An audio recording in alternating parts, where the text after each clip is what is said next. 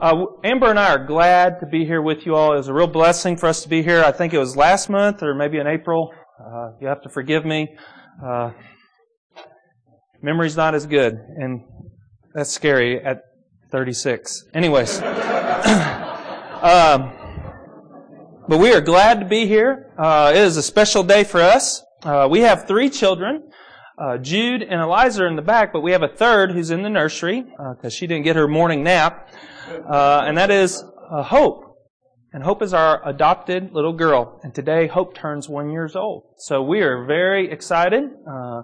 Amber is doing a rainbow theme for her birthday, so we had bright colors all throughout the living room, and Hope was just uh, in, in, awe. It's kind of amazing to see a one-year-old get their eyes on things like that. But um, it's a special day for us.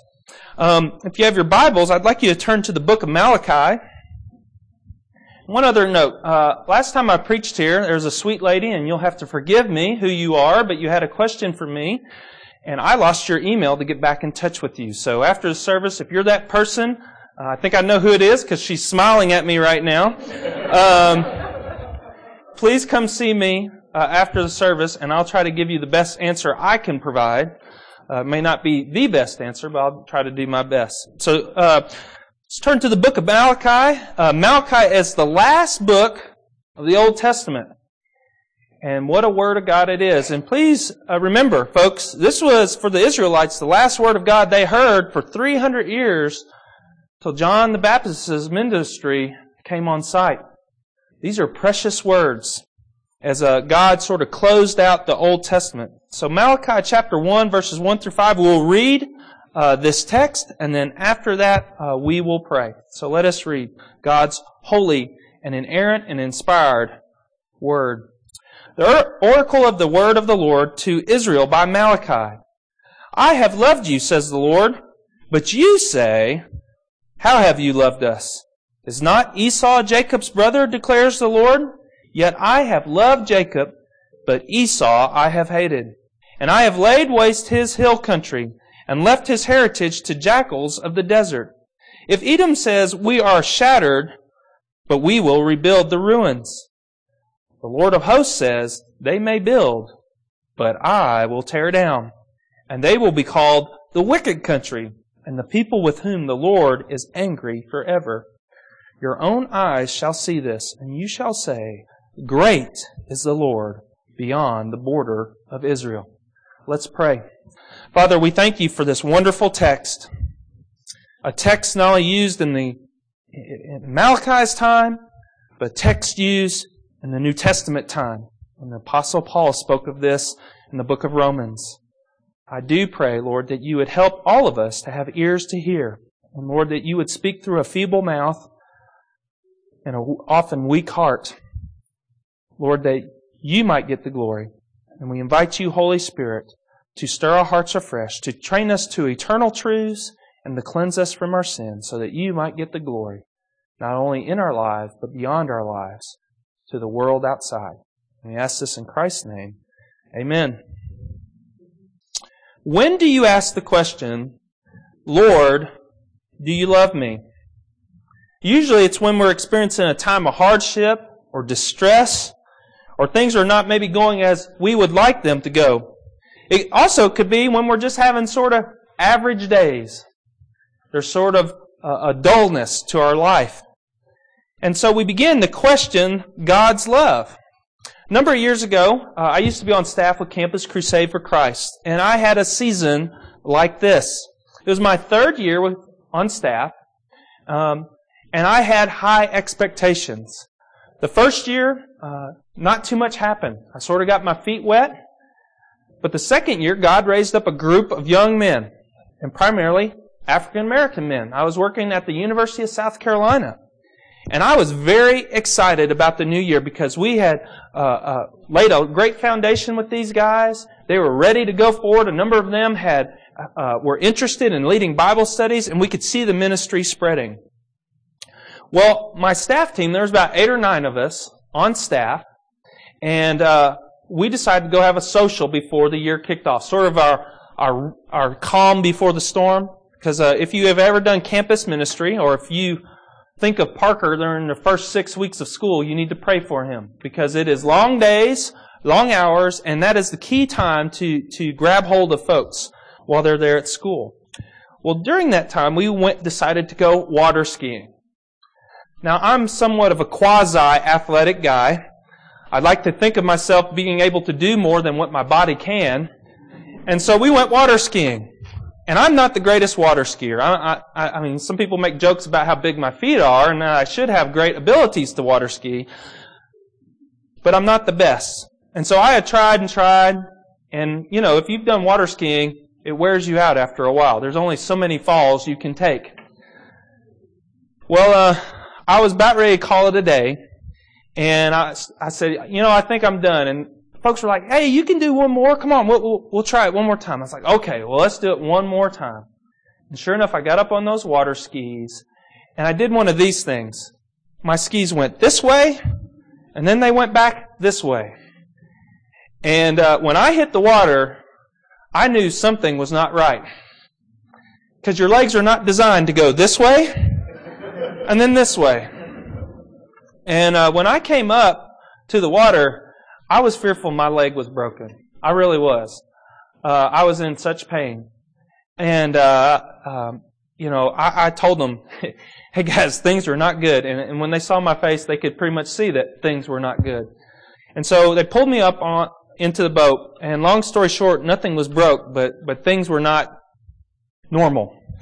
Uh, I was not walking after that. I went to the doctor and uh, he said, basically, you have a pretty good sprain in your ankles and a pretty good sprain in your knee.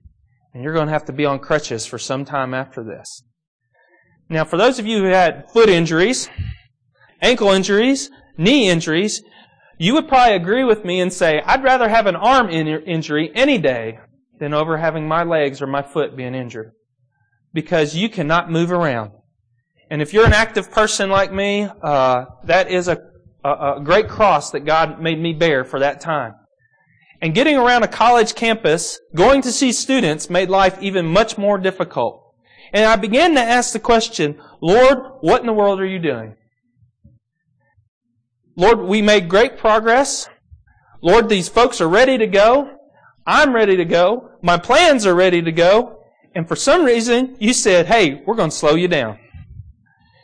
I did not quite understand that. And I must confess with you all, at that season in my, my walk with God, I began to question God's love. Lord, I don't understand. You have called me to this ministry. This, as you know, is the opportune time to reach people. And yet, I can't get around and see them. Why? Why? Well, our folks, the Israelites during Malachi's time, were asking some of those same questions. They were asking the question, why? And like any book in Scripture, it was written in a historical context. Things were going on. If you know your history, uh, back in 586 was the end, or the beginning of the Babylonian captivity. That's when all the Jews of Judah was transported to Babylon. And then uh, through uh, Cyrus, Isaiah told us about how Cyrus would say, you can all go back. They all went back and about 50,000 Jews returned under the leadership of Zerubbabel. And through the preaching of Haggai and Zechariah, the, the temple was built around 520 or 516 BC. And then in 458, another person named Ezra returned with a second group. And about 13 years later, Nehemiah came back with another group. And most scholars aren't exactly certain when Malachi's ministry started, but they believe it was around the time of after Nehemiah. They may have been contemporaries. We're not exactly for sure. But that's when it happened. And for the Israelites, a number of their goals have been accomplished. The temple had been rebuilt. The walls of Jerusalem have been fortified. Yet, we know from what Malachi says that the people of God were experiencing problems. In fact, they were experiencing a felt distance from the Lord. They they were, life had improved, but life was not easier. They were not seeing the prosperity they had hoped for. And as a result, we can gather from Malachi's first words of exhortation that many people were questioning God's love for them. The problem, though, was not God distancing himself from them. It was their distancing themselves from God and forgetting his covenantal love towards them. And I believe, dear friends, that Malachi wants to set up his whole book with these first five verses that indeed the Lord loves them. And you know what? We need to be reminded that the Lord loves us with a covenantal love. But first he wanted to remind the Israelites, how had God loved you? And so he, he brings to their memory a nation called Edom. Now, if you're unfamiliar with the Bible story, the Edomites trace their ancestry back to a guy named Esau. And Esau had a brother named Jacob. And in fact, they were twins. And right from their birth, God told us that his plan will be with Jacob and not with Esau, even though Esau was the firstborn son.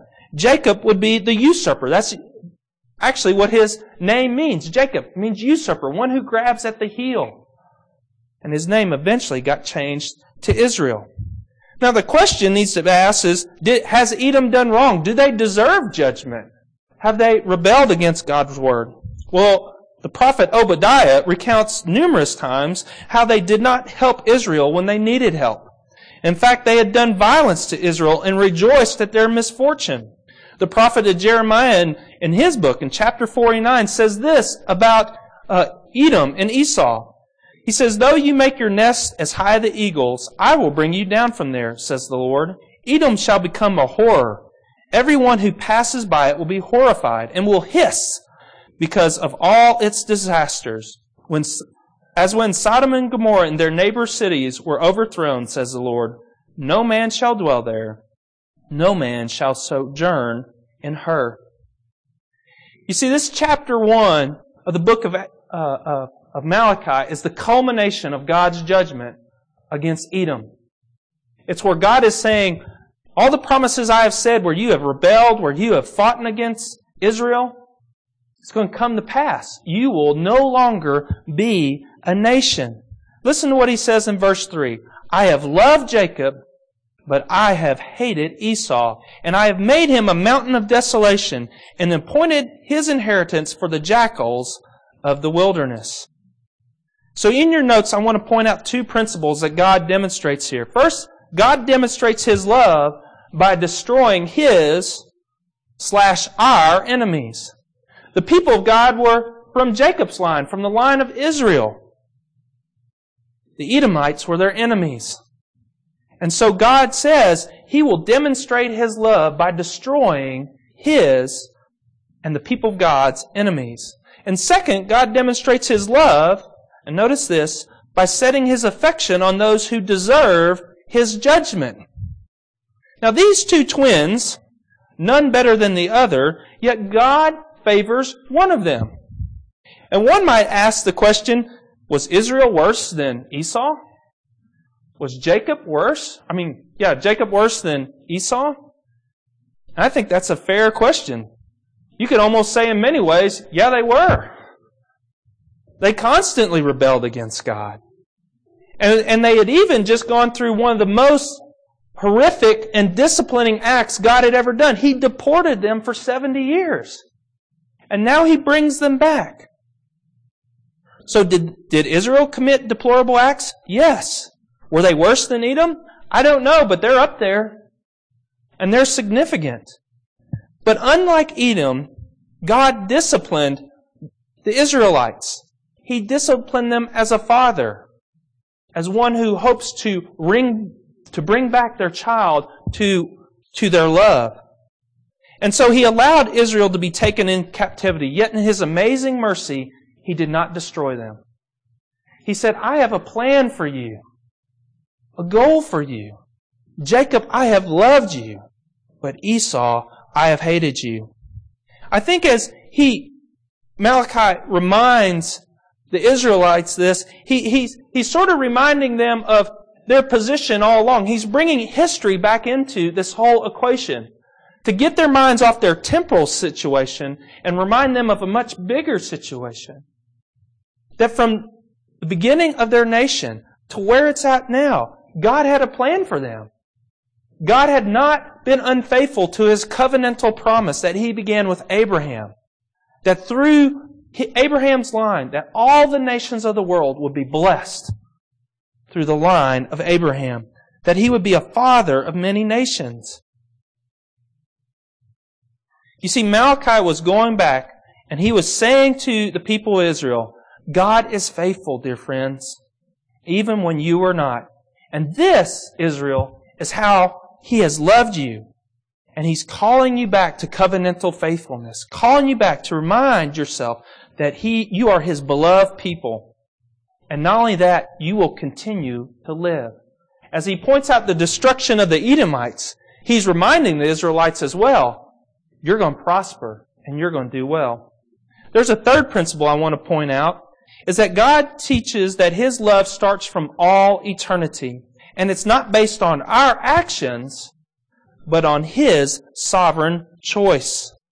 So let's look at the negative side of this. As we noted, God judged Edom. He says that uh, Jacob he has loved, but Esau he has hated. And we go down there a little further uh, in our text. Though Edom says we have been beaten down, we will return and build up our ruins. But God speaks up and says, They may build, but I will tear down. The men will call them the wicked territory. And get this, don't miss this. And the people towards the Lord is indignant forever.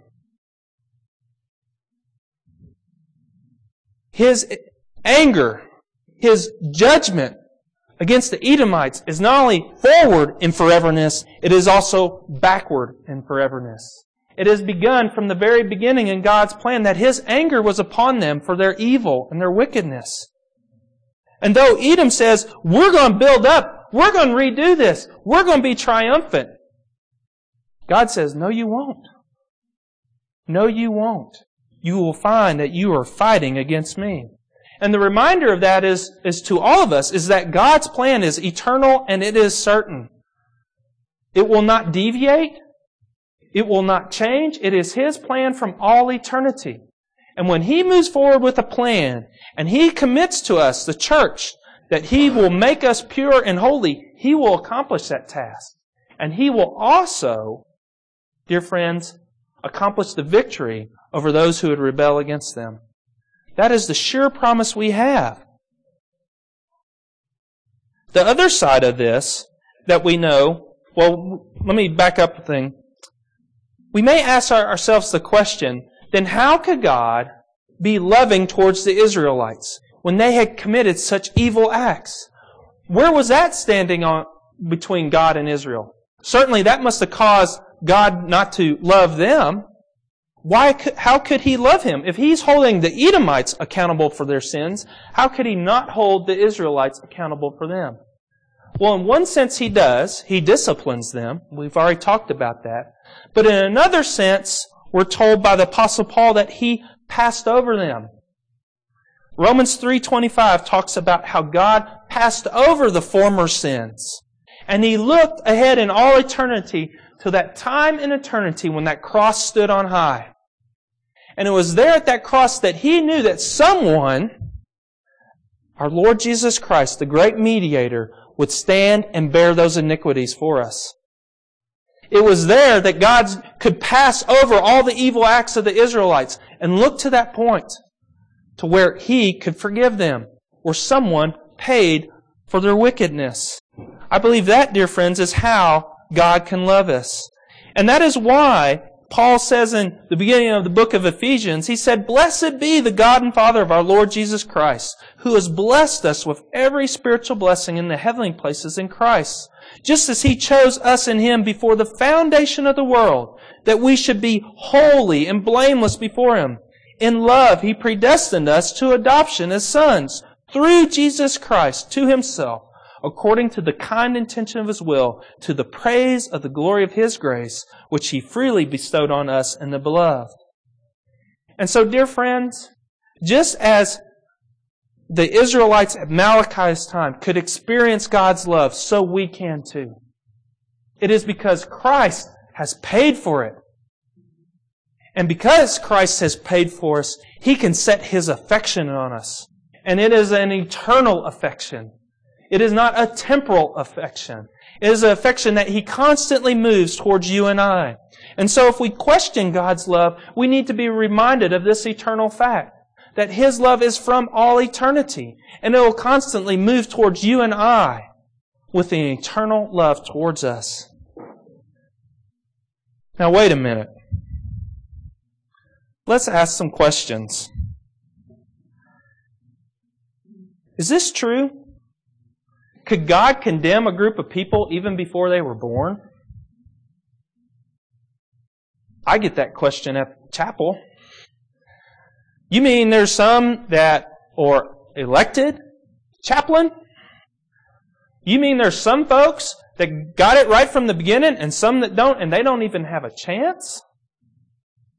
I have other chaplains I've had that conversation with. And that is a real question. And the answer, the question is, does God ordain some men to eternal life and others to eternal damnation? Yes, He does. He does. And He can, because He is God. And some, as we ask that question, a related question that comes to that, then, well, well how is that fair to, to us as people? I mean, what chance do we have? Other people ask the question this way What about those who haven't heard the gospel? Are they immediately without hope? Because God never sent them the gospel? It's all these questions about fairness and about what is appropriate and what's right. Well, let me answer that question for you. And maybe you might have a family member asking this question, or perhaps you might. I said to you just a minute ago, does God ordain some men to eternal life and others to eternal damnation? Yes, He does. Well, how do we, how can that be fair, chaplain? How can that be right? Well, the first thing we need to make clear is our presupposition in this whole thing. Many people say, I'm innocent. God should love me. Therefore, I should have an opportunity at heaven. They begin with the presupposition, I'm innocent. But that's not the presupposition where the Bible starts. The Bible starts with the presupposition, I'm guilty. I deserve judgment. I'm going to hell unless someone intervenes in my life. Total different setup. If we go with the presupposition that I'm innocent, of course it would be unfair. Of course we could say, God, that ain't right. Why are you choosing them and you're not choosing me? I deserve this just as much as the next person. But if we come with the presupposition, I'm guilty and I deserve judgment, well, of course, uh, we see our need for God's grace. And we also see how gracious God is, that He would even move in and reach out to rebellious people like ourselves and reach in His hand of grace and turn our hearts around. Dear friends, I, I work with folks who make their living off making war. You get what I'm saying? They make their living off making war. As one general said, my job is to blow things up and to create havoc.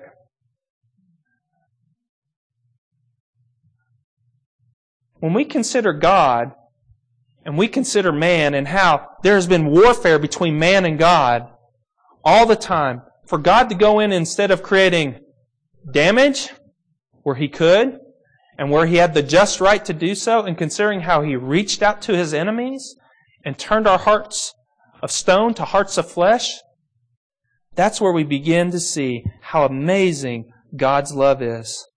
And notice, we did nothing. He sets His love and affection on us right from the beginning. It's not us showing God our care or how our lives are changed. No, it is Him moving towards us. Sometimes I hear people in the chapel say, I found Jesus. And I say, No, dear friend, you did not find Jesus. Christ found you. Remember what John says? It's not we who, it, it, Jesus loved us first. It's not we who loved Him first. But the problem is our heart is deceitful. And we constantly want to obscure and twist scripture to where we as man get some credit in this whole thing of salvation. That is the great temptation of mankind. We want to go have an attaboy. Or we want our commander in chief to say, outstanding, as we say in the Air Force. No, the reality is, is the outstanding and the attaboy goes to God. That's where it belongs. Because we all deserve God's judgment. Well, someone might say, well, wait a minute, chaplain, does that mean I'm a robot? If God has set His love on me, and I love because He first loved me, does that mean I have no will of my own? Am I just a robot in this? And that might be the question the folks were asking Malachi. But the reality is no. You see, God has, or has done no violence, says our confession, no violence to the will of the creature. In other words, when you and I come to Christ, we come freely, but it, we come because He is drawing us. As Calvin said, His grace is irresistible. You and I cannot resist it. It will grab our hearts and it will pull us in with the strongest of tractor beams. Star Wars and Star Trek have no tractor beam compared to God. He will pull us to Himself. And Scripture is clear. There is man's freedom, but God's sovereignty. The book of Proverbs reminds us that a man, that in a man's heart he plans his way, but the Lord directs his steps. We are responsible for our own actions, but God ultimately will do it. Matthew 18 verse 7 says, offenses may come, but woe to that man by whom the offensive come. Scripture consistently teaches us two things. That one, there's a certainty of future events. Offenses will come. Bad things will happen. Sin will happen. But the person is held accountable for those things. None of us are innocent. We're not simple robots. We're guilty of our own actions. So God ordains and He works through the free acts of man. And please hear me, when I say free acts, I realize our acts are tainted by sin. But we're responsible for them. And lastly, if you need a third example, think about the example of Christ. In Isaiah chapter 53, we're told that, that Jesus would be smitten of God and afflicted, and the Lord has called the iniquity of us all to fall upon him. You see, God predestined the evil that would happen to befall on Christ. He said, it will happen. I will see it happen. He's not willing it to happen, but it will happen in the sense that we know it will happen on Christ. We see this in, the book of Acts when, when, when the pilots, or when the Jews and Pilate are condemned when Christ is crucified. Acts 4, 27 and 28 says this, For truly in this city the Jews gathered together against your holy servant Jesus whom you anointed, both Herod and Pontius Pilate, along with the Gentiles and the people of Israel, to do whatever your hand and your purposes predestined to occur. You see, God worked His will of bringing forth redemption through the evil choices of Pilate and Herod and the Gentiles and the Jews. They were responsible, dear friends, but yet God will accomplish His pur- purposes. So this whole thing of election is beginning to make sense, but I'd like to provide one last personal example. And I shared this a couple years ago when I preached this sermon first at a church that I was a part of. My daughter, uh, Eliza, has a lot of stuffed animals. Maybe some of you kids have a lot of stuffed animals. One of the things Eliza used to do when we had our first home is she would line up all her stuffed animals on our couch and she would have them all looking at the TV. And because she saw daddy preach, she would stand up and she would preach to him or pretend to preach to him with her Bible. Well, she loved her animals.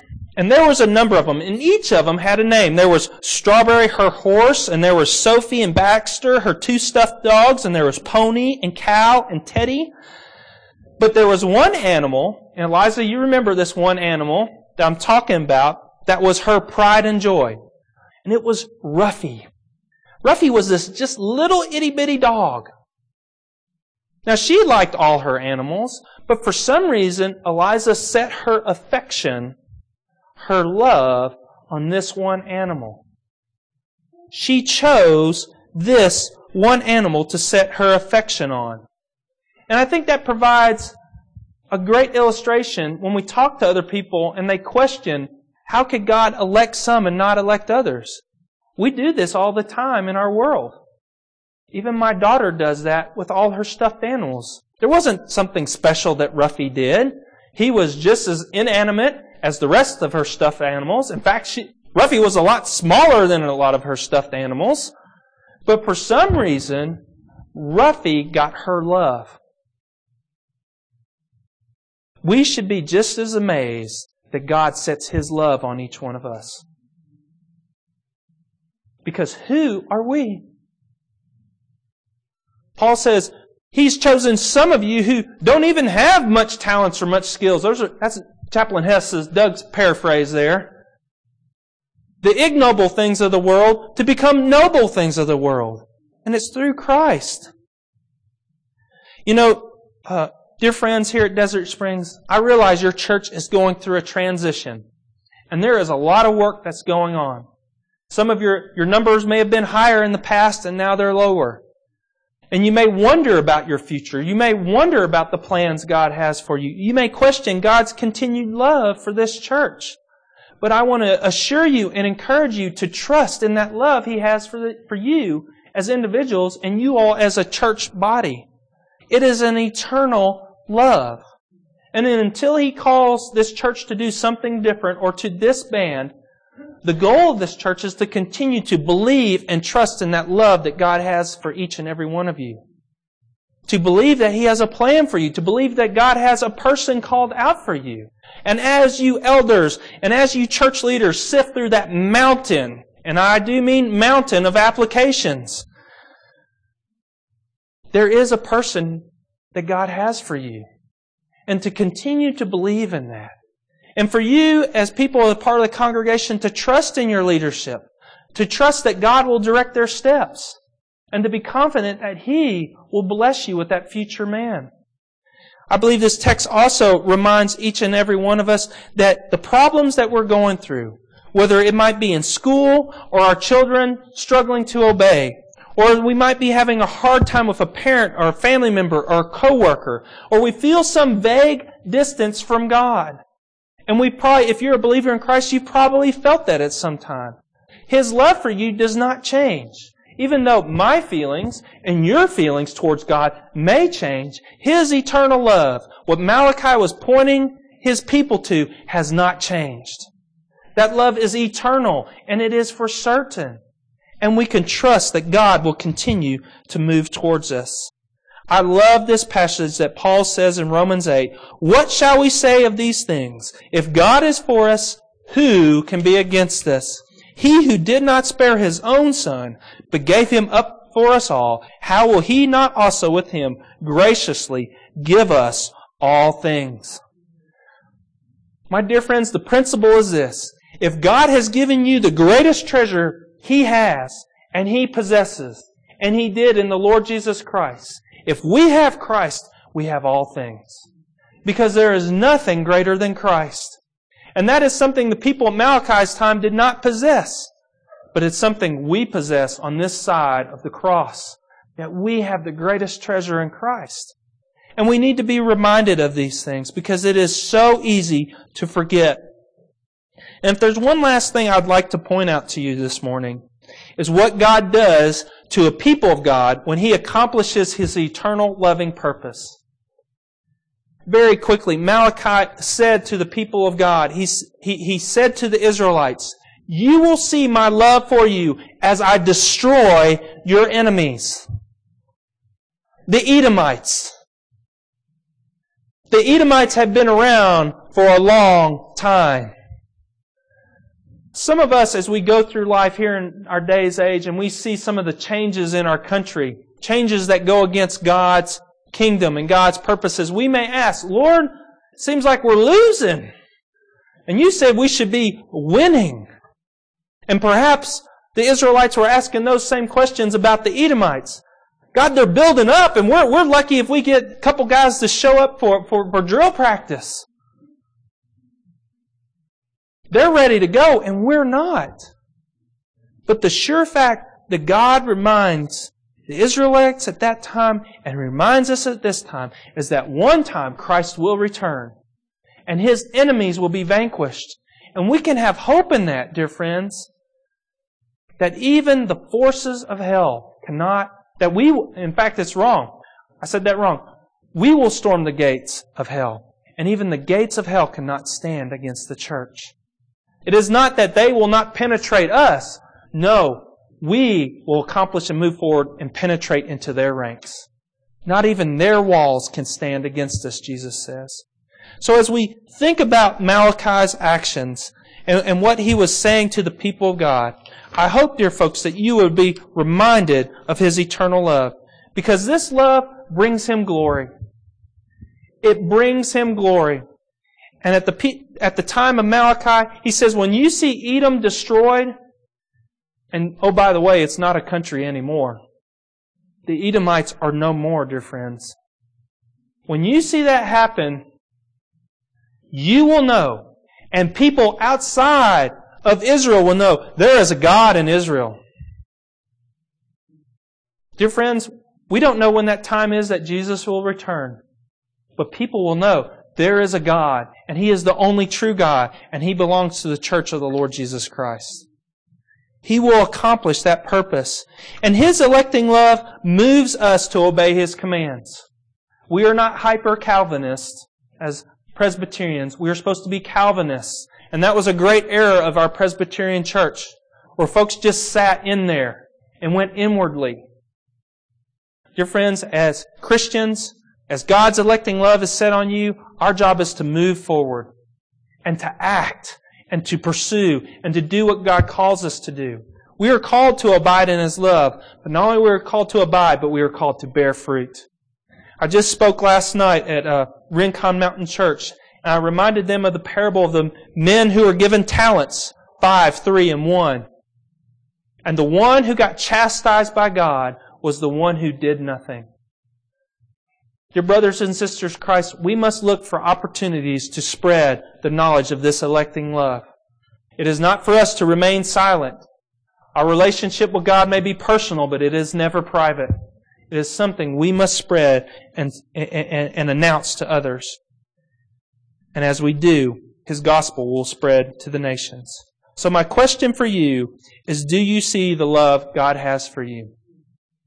At the beginning of the sermon, I started out with a story of how I got injured and how I questioned God.